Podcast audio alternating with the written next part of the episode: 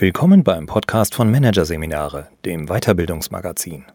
Remote Mobbing, alle gegen einen, von Konstantin Gillies. Da viele Mitarbeitende seit dem Ausbruch der Corona-Pandemie vermehrt im Homeoffice arbeiten, findet Mobbing zwar seltener auf den Bürofluren statt, doch aus der Arbeitswelt verschwunden sind Schikane, Beleidigungen und Co. keineswegs.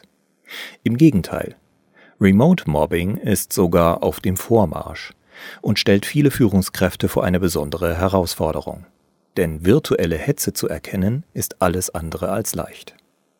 Eigentlich ist es nur eine Kleinigkeit. Der Teamleiter hat ein Online-Dokument mit anstehenden Aufgaben angelegt und teilt es mit allen. Nur nicht mit Kollegin B. Ihre Mailadresse fehlt auf der Liste der Leseberechtigten. Als sie davon erfährt, hakt sie bei der Führungskraft nach. Sorry, ein Versehen, entschuldigt sie sich. Doch schon am nächsten Tag passiert das nächste vermeintliche Versehen. Alle werden zum Zoom-Meeting eingeladen und wieder erfährt Kollegin B nichts davon. Prompt entgeht ihr eine wichtige Info und sie macht einen Fehler. Wir müssen über ihre Leistung sprechen, fährt sie der Teamleiter beim nächsten Online-Meeting vor allen an. Damit ist die Hetzjagd eröffnet. Das ganze Team fängt an der Arbeit von B herumzukritisieren. Jeder kleine Fehler der Kollegin wird aufgebauscht, bis die nach ein paar Wochen entnervt kündigt. Solche Fälle von sogenanntem Remote-Mobbing häufen sich. Die vergangenen Monate haben gezeigt, dass die dunklen Seiten der Bürowelt auch dann nicht verschwinden, wenn keiner mehr im Büro ist. Sie treten sogar noch stärker zutage. Im Homeoffice wird mehr beleidigt, diffamiert und schikaniert, beobachtet Uwe Leest vom Bündnis gegen Cybermobbing aus Karlsruhe. Vor allem das anonyme Mobbing verstärkt sich.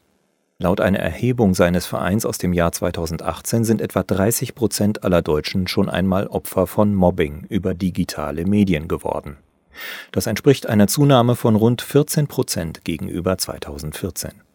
Und laut Leest haben die Fälle seit Corona überdurchschnittlich stark zugenommen.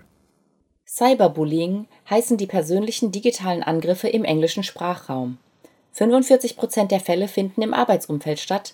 In 74% der Fälle sitzen die Täter und Täterinnen im Kreis der Belegschaft.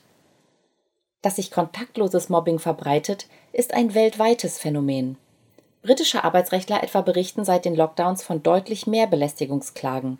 Und in Japan können Arbeitgeber jetzt sogar eine spezielle Versicherung abschließen, die Schadensersatzansprüche durch Mobbing im Homeoffice abdeckt. Psychologen überrascht diese Entwicklung nicht. Studien zeigen schon lange, dass Konflikte schneller eskalieren, wenn Personen auf Distanz zusammenarbeiten, sagt Guido Hertel, Professor für Organisations- und Wirtschaftspsychologie an der Universität Münster. Seine Erfahrung? Je größer die Gruppe und je oberflächlicher die Beziehungen untereinander, desto schneller laufen die Dinge virtuell aus dem Ruder. Das Grundproblem liegt in der Distanz selbst. Remote zu arbeiten bedeutet, dass man die anderen Belegschaftsmitglieder nicht mehr von Angesicht zu Angesicht sieht, sondern sie häufig nur noch als Login-Namen wahrnimmt. Das führt zu einer Enthemmung, sagt Dieter Zapf, Professor an der Universität Frankfurt am Main und einer der führenden deutschen Mobbing-Forscher. Wer einmal gemobbt wurde, weiß, dass selbst kleinste Missverständnisse reichen, um zur Zielscheibe zu werden. Genau die entstehen im digitalen Raum schneller. Und zwar, weil hier so viel schriftlich kommuniziert wird. Remote-Arbeiten bedeutet, dass pausenlos Mails und Nachrichten in Slack, Yammer und Co. verfasst werden. Doch in Texten fehlen die visuellen Hinweise auf die Stimmung des Absenders bzw. der Absenderin. So wird schnell etwas falsch interpretiert. Ohne ein Lächeln oder Augenzwinkern etwa lässt sich nicht erkennen, ob eine Bemerkung ironisch gemeint ist. Hinzu kommt, dass schon der persönliche Schreibstil die Atmosphäre vergiften kann.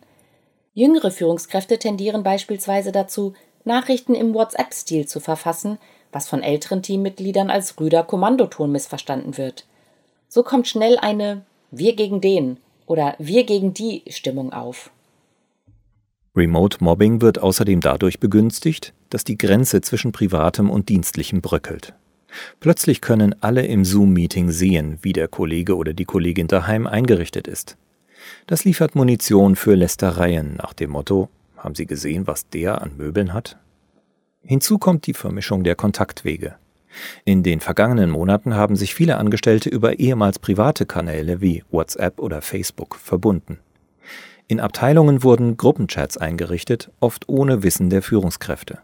Gerüchte und Anfeindungen können dort zirkulieren, ohne dass die Führungsebene etwas davon mitbekommt. Kritische Punkte, die man früher im Dialog klärte, werden jetzt in großer Runde ausgetragen. Das begünstigt die Rudelbildung. Diese negativen Tendenzen werden durch die aktuelle wirtschaftliche Lage verstärkt. Seit der Pandemie herrscht in vielen Betrieben schließlich Alarmstufe Rot. Die Zahlen rauschen in den Keller, Kurzarbeit und Kündigungen stehen im Raum. Das schafft ein Klima der Unsicherheit, in dem Mobbing besonders gut gedeiht. Die Täter und Täterinnen versuchen, den Kontrollverlust im Alltag dadurch auszugleichen, dass sie Kontrolle über ihre Opfer ausüben, erklärt Psychologe Hertel. Aus Angst davor, bei der nächsten Entlassungsrunde vorne mit dabei zu sein, zögern die Opfer zudem, sich an die Führungskraft zu wenden. Aus Sicht derjenigen, die austeilen wollen, ein perfektes Umfeld. Tückisch am Remote-Mobbing ist, dass Führungskräfte die Übergriffe nur schwer erkennen können. Logisch, fast alles läuft schriftlich ab. Es fehlen die sichtbaren Warnsignale. Die Führungskraft kann nicht sehen, wie der Angestellte mit hängenden Schultern über den Gang trottet und so signalisiert: Bei mir stimmt was nicht. Wenn überhaupt, deutet sich Remote-Mobbing nur sehr dezent an. Der bisher immer so zuverlässige Kollege reagiert plötzlich nur noch schleppend auf Anfragen oder verpasst Deadlines. Er nimmt nicht an Gruppenmeetings teil, isoliert sich zunehmend. Auch emotionale Ausbrüche, häufige Krankmeldungen oder Leistungsabfall können Anzeichen für eine Ausgrenzung sein. Deutet sich im virtuellen Team ein Konflikt an, muss die Führung schnell handeln. Wenn die Leute alleine zu Hause sitzen, schaukeln sich Probleme leicht hoch, sagt Nico Sonnenberg. Der Gründer kennt sich mit virtueller Führung gut aus. Sein Softwareunternehmen Flash Hub ist offiziell zwar in Darmstadt beheimatet, im Büro sind die 20 festen Mitarbeitenden jedoch fast nie anzutreffen. Alle machen seit 4 Jahren komplett Homeoffice. Bei Konflikten schreibe ich die Betroffenen sofort an und versuche, mir ein Bild zu machen, erklärt Sonnenberg. Sein bevorzugtes Medium ist die Videonachricht, weil so auch die Körpersprache des Betroffenen zu sehen ist. Einem Mobbing-Vorwurf nachzugehen, ist für Führungskräfte immer heikel. Wie soll man entscheiden, ob hier wirklich gemobbt wird oder ob es sich nur um eine Meinungsverschiedenheit handelt? Einige Studien sagen, dass nur wenige Prozent der vermeintlichen Mobbing-Fälle tatsächlich welche sind. Psychologe Hertel rät deshalb davon ab, die gegnerischen Parteien gleich zu einem Gespräch zusammenzubringen. Dadurch werden die Beteiligten nur bloßgestellt, sagt er.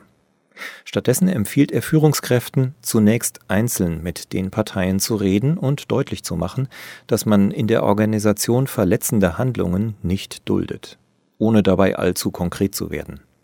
Dieser Warnschuss reicht gelegentlich.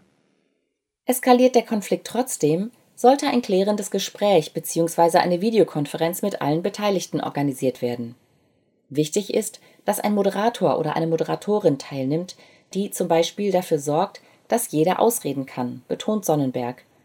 Ist die direkte Führungskraft zu nah dran am Konflikt oder sogar daran beteiligt, sollte als Moderator bzw. Moderatorin eine Person aus der nächsthöheren Ebene hinzugezogen werden. Erfolg haben solche Gespräche allerdings nur selten, dafür sind die Fronten meist zu verhärtet.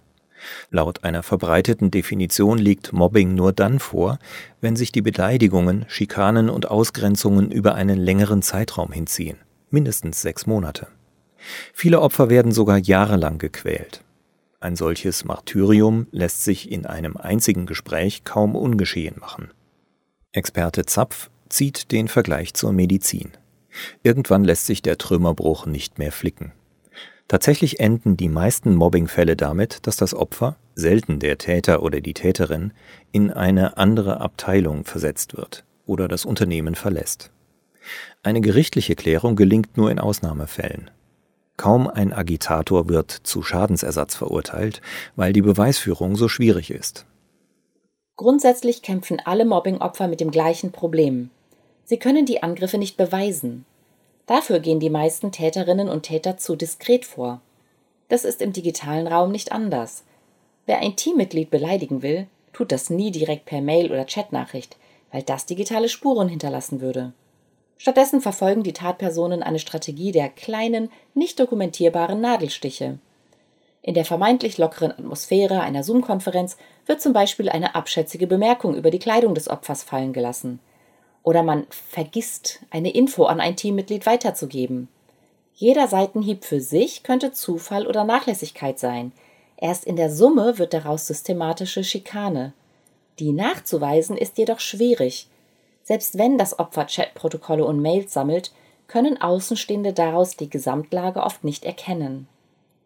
Eine kleine psychische Verschnaufpause gibt es für die Opfer virtuell jedoch. Anders als im Büro können sie beim Remote-Mobbing zumindest kurzfristig ihren Peinigern entkommen, indem sie den Laptop zuklappen. Bei eskalierten Konflikten ist es manchmal besser, der Konfrontation aus dem Weg zu gehen, als sich ständig damit auseinanderzusetzen, sagt Zapf. Das könne jedoch nie eine Dauerlösung sein, zumal der Terror online über kurz oder lang Folgen in der Offline-Welt hat. Remote-Mobbing kann Schlafstörungen, Depressionen, ja sogar Suizidgedanken auslösen. Wie lässt sich das Alle gegen einen im virtuellen Team verhindern? Experten raten vor allem zu Offenheit. Die Führung muss das Thema Mobbing aktiv ansprechen und klar machen, dass keine Organisation gegen dieses Übel gefeit ist. Es muss eine Null-Toleranz-Politik geben, die von oben bis unten durchdekliniert wird, so Experte Zapf. Das bedeutet, nicht nur eine Dienstvereinbarung gegen Mobbing verabschieden und per E-Mail verteilen, sondern Trainings und Workshops für alle veranstalten. Und zwar regelmäßig, damit auch Neuzugänge für das Thema sensibilisiert werden. Denn die lassen sich oftmals von dem Kommunikationsverhalten ihrer Kolleginnen und Kollegen mitreißen. Vor allem, wenn die Kommunikation auf modernen Plattformen wie Slack stattfindet. Diese verbreiten ein informelles Flair und verleiten die Nutzer dazu, sich im beruflichen Umfeld so auszudrücken und zu verhalten wie im privaten. Plötzlich sickern Schimpfwörter in Jobmails ein. Zotige Videos machen die Runde. Nachrichten von Mitarbeitenden werden mit einem Kotz-Emoji kommentiert. So entsteht schnell eine toxische Stimmung, die Mobbing fördert. Organisationen mit Remote-Erfahrung setzen klare Kommunikationsregeln dagegen. Keine Gossensprache, keine anonymen Nachrichten, immer höflich bleiben. Bei Flash Hub, der virtuellen Firma aus Darmstadt, lernen die Mitarbeitenden in 5-minütigen Videotutorials, wie sie gewaltfrei Feedback geben und so unnötige Konflikte vermeiden. Sie folgen dabei den 3 Grundsätzen. Kritik nur gegenüber der zuständigen Person äußern, auf nachprüfbare Fakten konzentrieren und keine Angriffe auf die Person.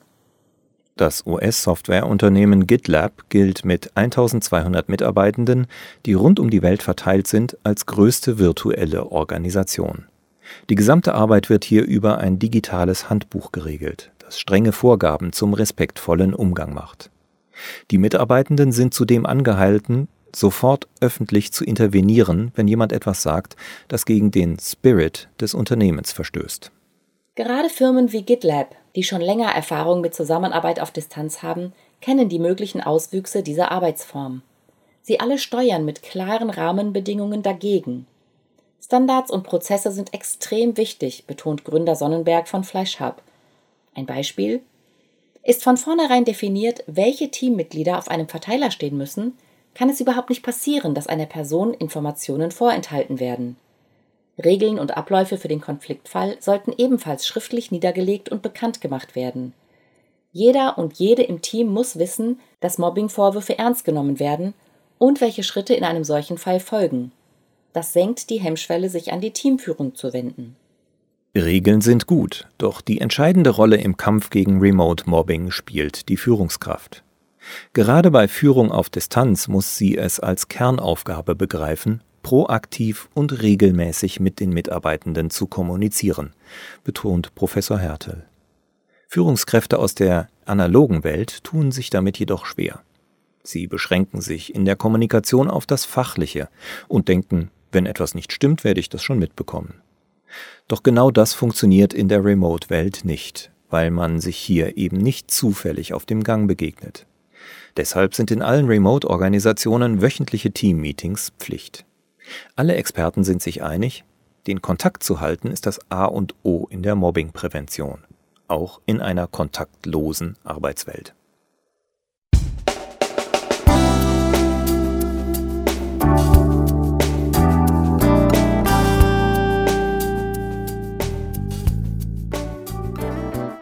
Sie hatten den Artikel Remote Mobbing – Alle gegen einen von Konstantin Gillies aus der Ausgabe April 2021 von Managerseminare.